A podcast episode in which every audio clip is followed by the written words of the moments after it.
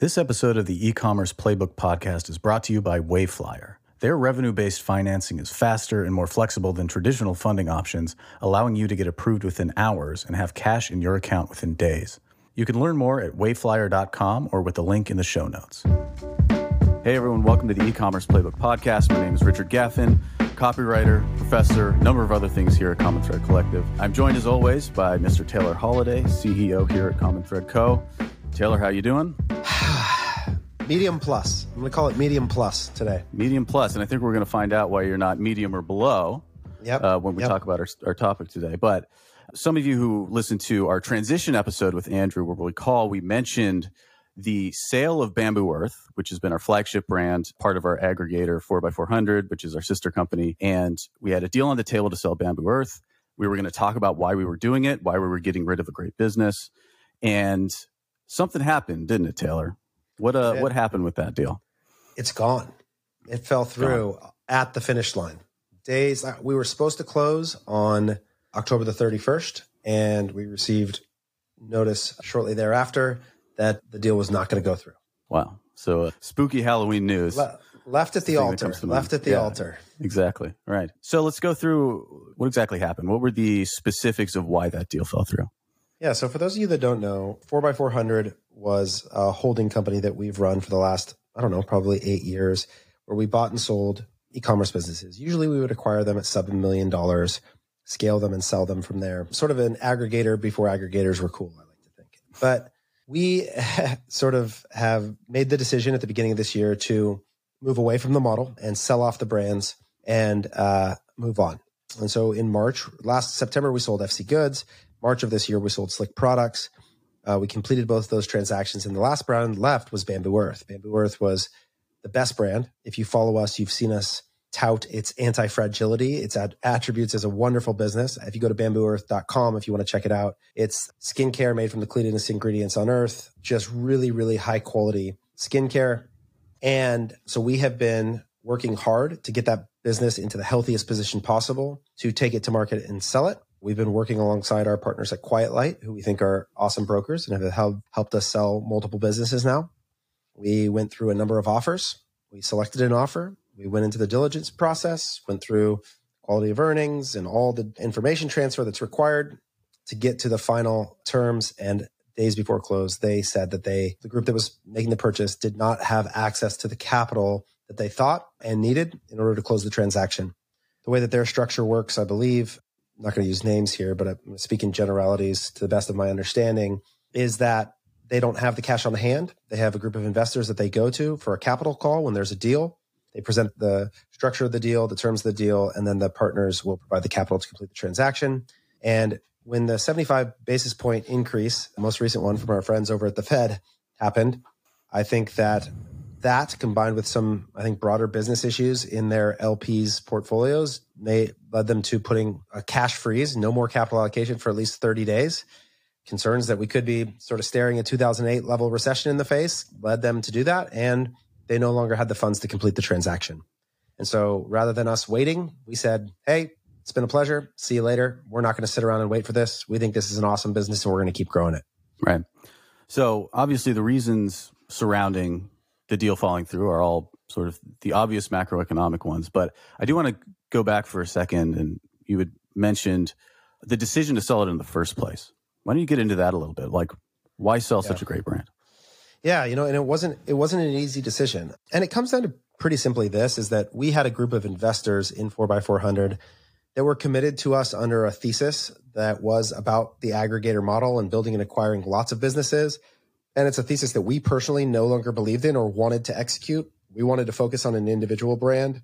That wasn't the path they wanted to go down. And out of sort of respect and obligation to them as the initial investors, we felt like this was the right thing to do to sort of maintain those relationships and be respectful of the nature of the original thing we set out to do together. We felt like working alongside them, and our board decided that this was the best path forward to, to go and see what the market option would be for the brand. It was going to be a good deal. Everyone felt good about it. And so we had decided to accept the offer and were excited about completing the transaction, but it just ultimately didn't come to fruition. So it wasn't a begrudging sale. We understood the premise that they were asking us to follow within, but we love this business. And I believe that Dave and Josh and Ian and Sadie and the whole team that's over there on a day-to-day basis are doing just a freaking awesome job.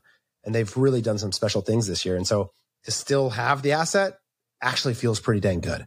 Right. So then, yeah, so let's, let's fast forward then to, well, actually, maybe we should pivot to this then. So because obviously the reasons why the deal fell through are maybe not not a mystery to anybody. We sort of understand that this is what we're going through right now. But of course, the purpose of this podcast is not necessarily to be an updates on C T C, the C T C news channel or whatever.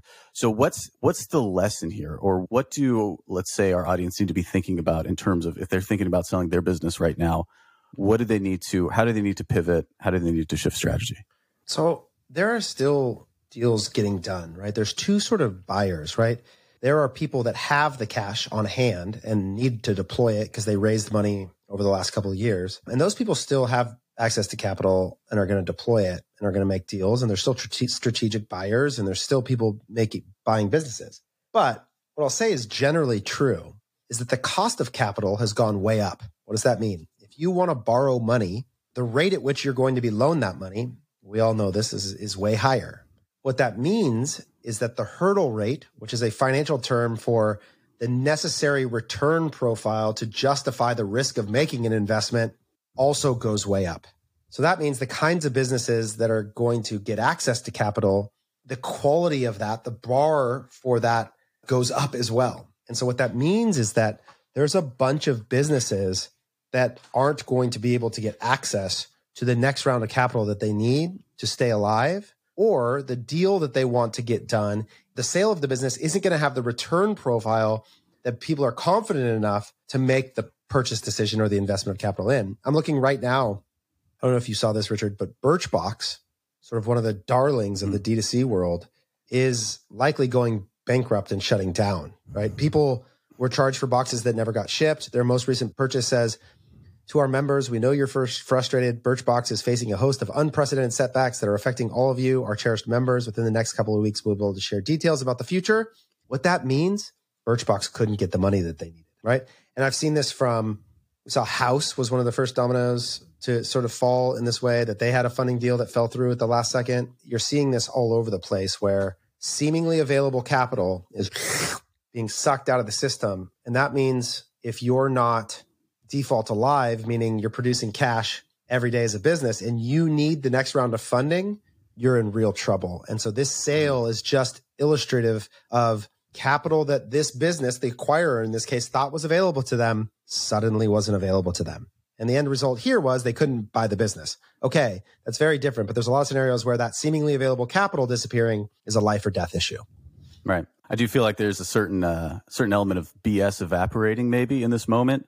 We're coming off a era, or rather this, this inf- interest rate increase is the first in a long, long time, right? Like we've been in a situation where capital has been free for a while. And right. That's created a scenario where a lot of D two C brands have been living off of that, which without having, like we've been talking about many times, an anti-fragile model to back that up. Yeah. And so this maybe gets back to, or go ahead.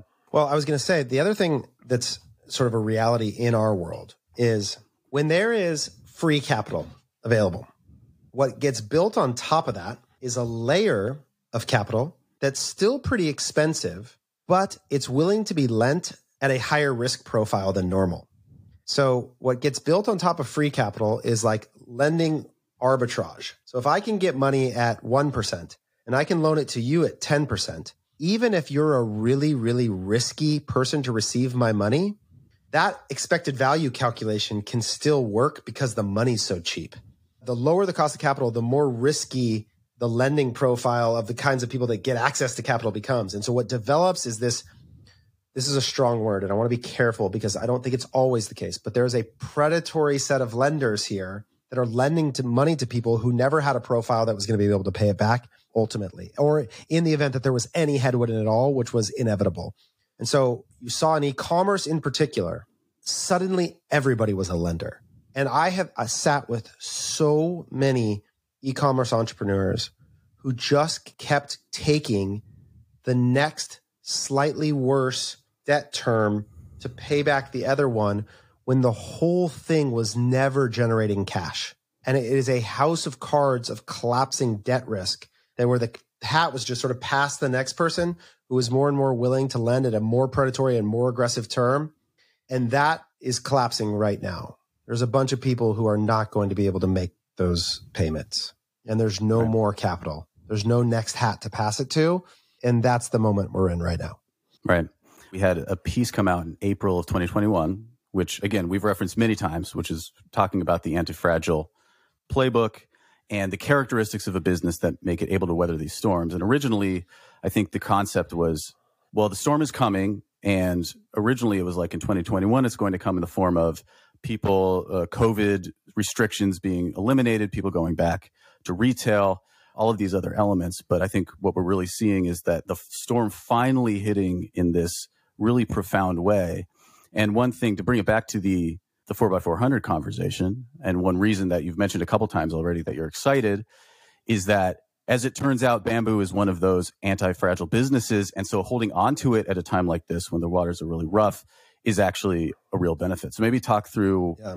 that excitement, why you're stoked to still have Bamboo Earth in the profile or in the portfolio. So yeah, man, I, if there's two things I'm proud of, yeah, the piece I wrote in twenty twenty about how entrepreneurs should go and the piece I wrote in twenty twenty-one about how they need to be cautious, I think were exemplary of the reason why this podcast should be of value to you. And I would encourage you to go read both of those on our website. We'll link them in the show notes. But it's because we see the industry at a really broad level that helps us to get a glimpse of the future. And so when I wrote the anti-fragile, it started as a tweet of like, I was struggling so hard with the volatility. It's really good. It's really bad. I don't know what's coming. The future seems really uncertain. And I kept trying to bang my head into the wall of build a better model, become more predictive, get more accurate, more complex data, da da da da.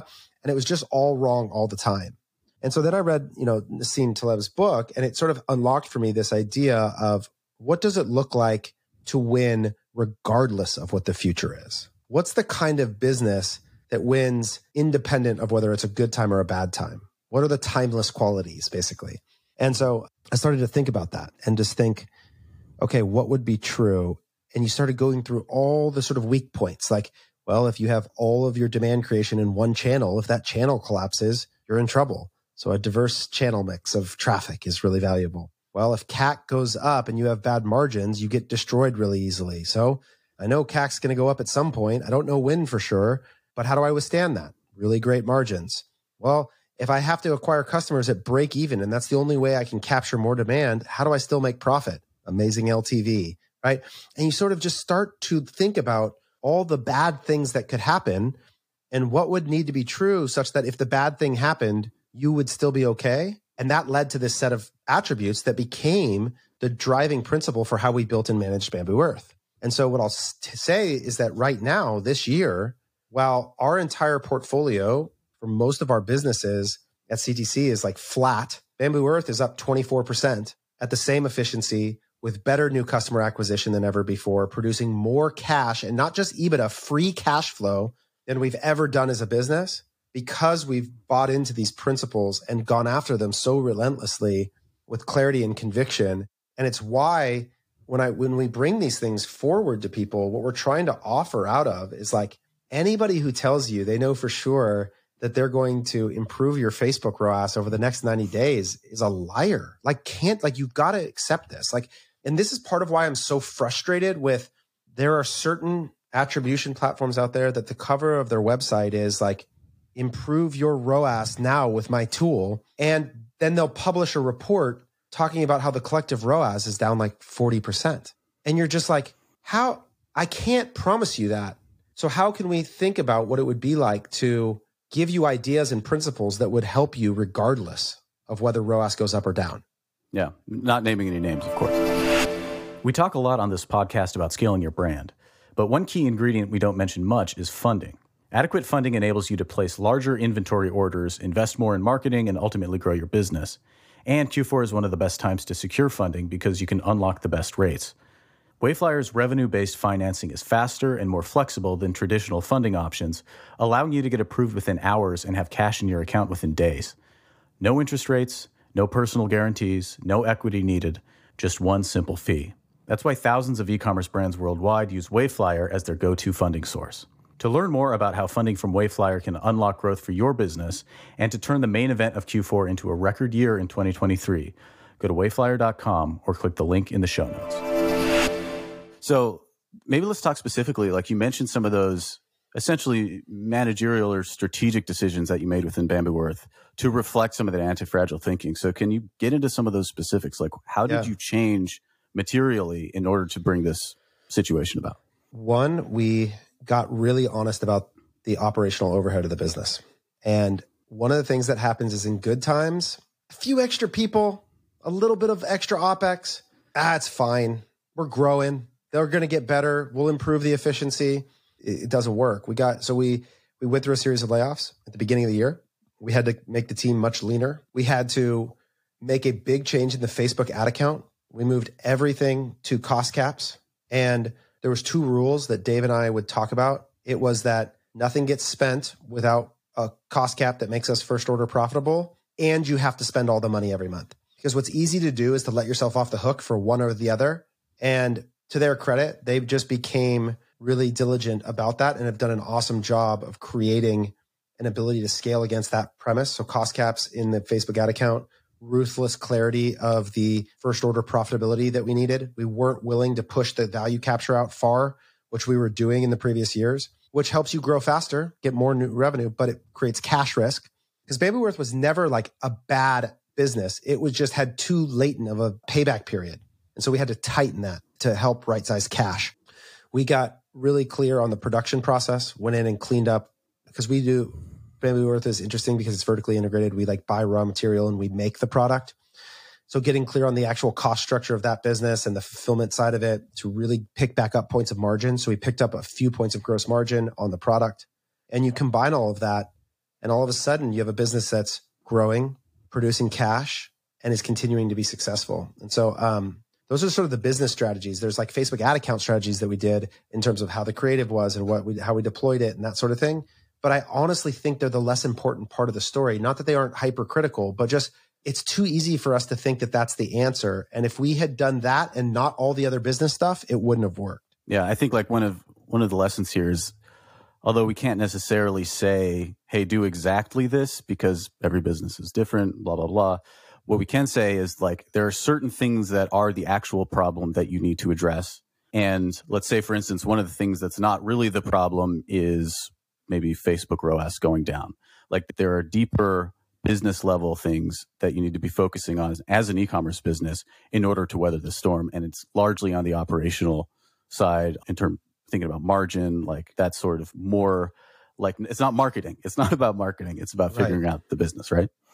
And there's a there's a woman named Priya that is in admission. And what I really appreciate about some of the conversations that she and I had over the past year is when she would read the Anti-Fragile Playbook, what it actually led her to was an honest assessment that the, we call it the genetic attributes of the business she was trying to build were wrong.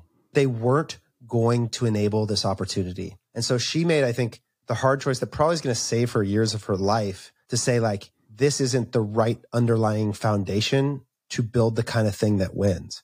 And that's actually the hardest decision of all, is that there are a lot of businesses that I see as partners that the right answer is that barring some sort of miraculous change to the underlying structure of this business, you're dead.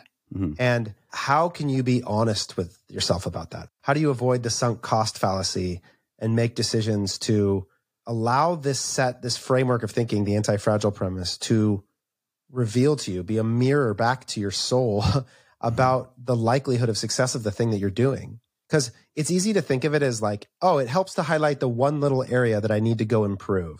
But maybe you're sitting at like forty percent margin and you don't have a path to seventy-five. And so I'll give you another great way that it illuminates is that I think this premise has eliminated a lot of the like D two C beverage as a premise.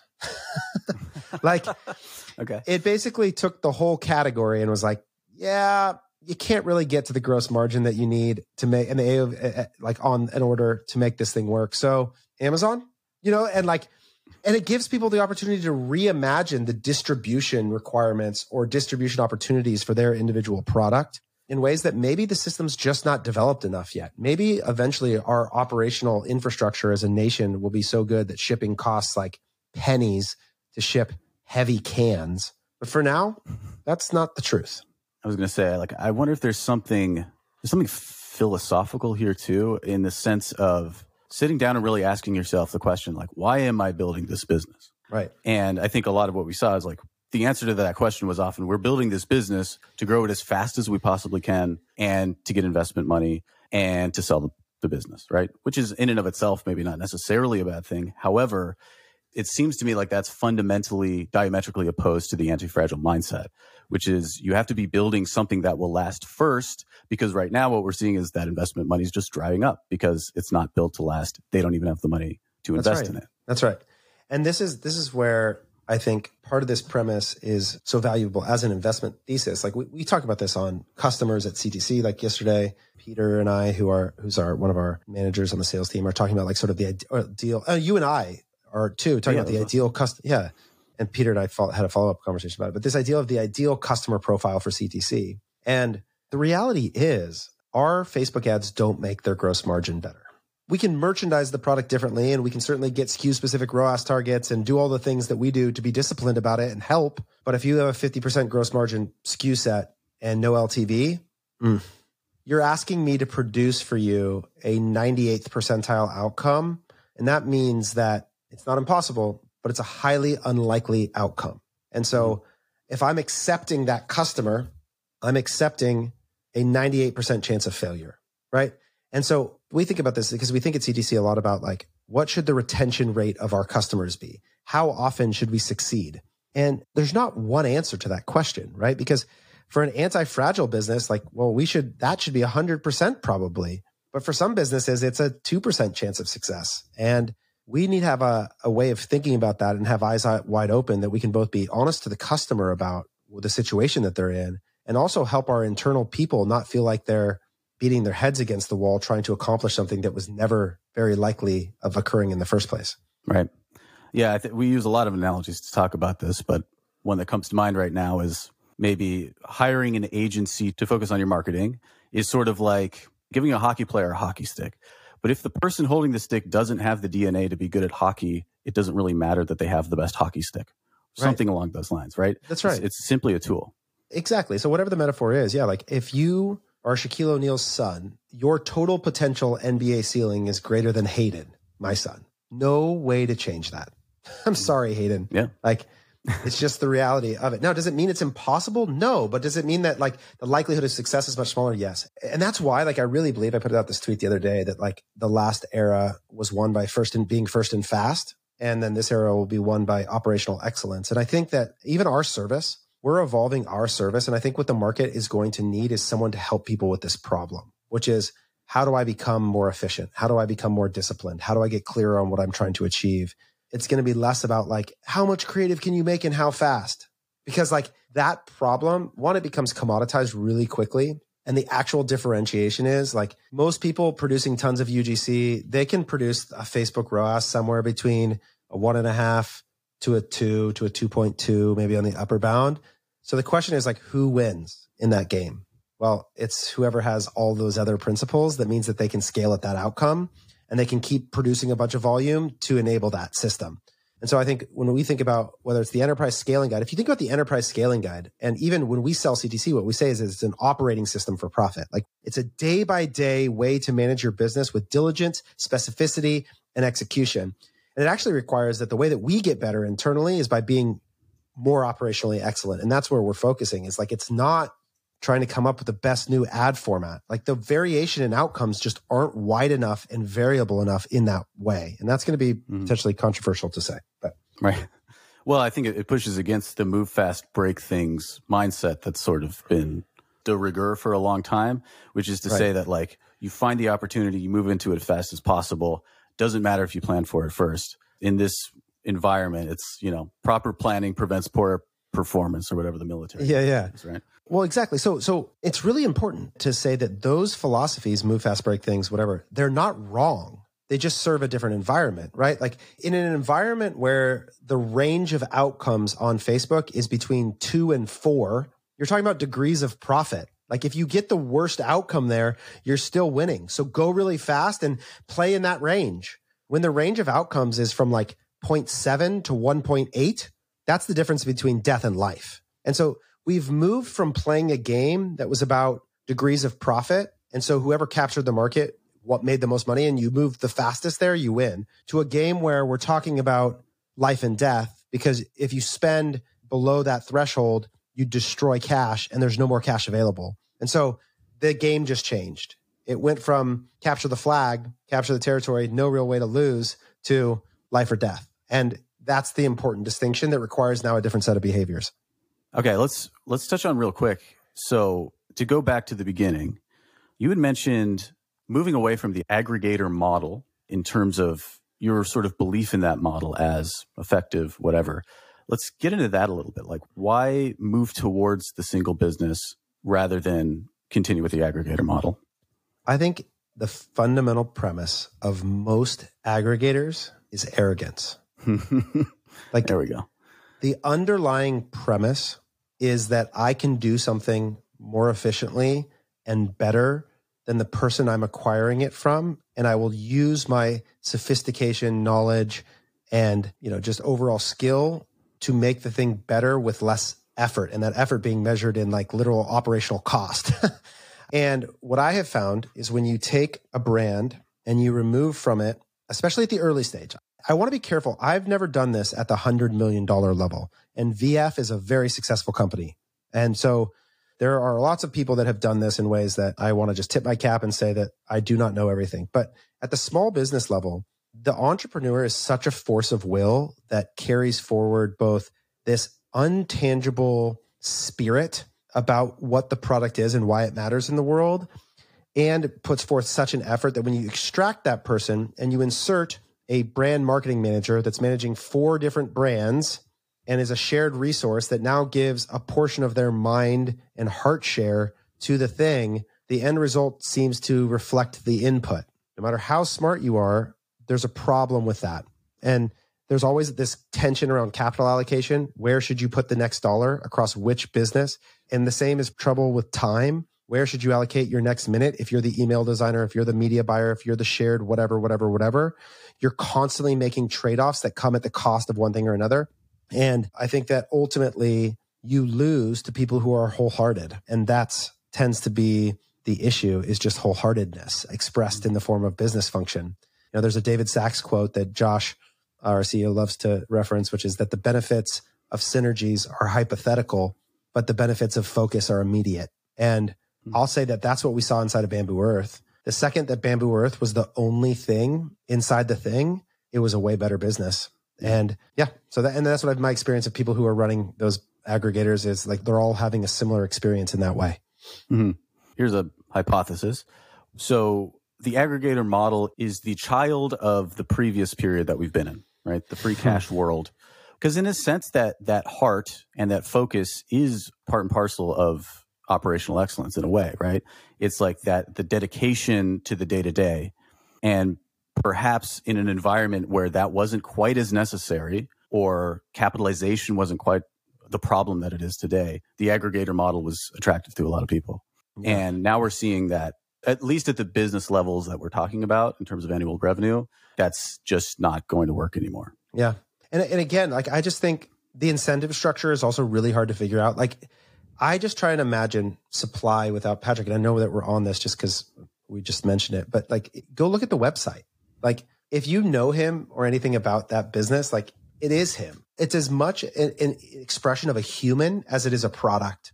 From the story about being an engineer who used to work on uh, selling fighter jets, to developing this thing, to showing up in ads and writing funny comments in the thing, like the force of will for it. What happens when you extract that magic? I think it's an interesting question. And it's not to say that somebody can't pick it up, but somebody has to pick it up. And what I've seen inside these aggregators is that as soon as every brand is just a bunch of products that we're all trying to sell to make a bunch of money, then when it's like Tuesday at eleven forty-five p m and there's that customer that's unhappy, it's just sort of like, eh, I'll get back to it tomorrow morning. Whereas like the founder's like in their bathroom answering it. You know, it's just right. Like there's just... Ooh, there's something there. There's something about yeah. the magic of it all. Thanks again for joining us for the E-commerce Playbook podcast. Please remember to rate and review. And if you're watching on YouTube, please remember to like and subscribe. Also, if you want to check out Bamboo Earth, we'll have a link in the show notes. Uh, you can dive in. It's a great brand. And of course, if you're interested in starting a conversation about working together, please drop us a line at common thread co dot com. We'd love to chat. Have a good one, folks, and happy scaling.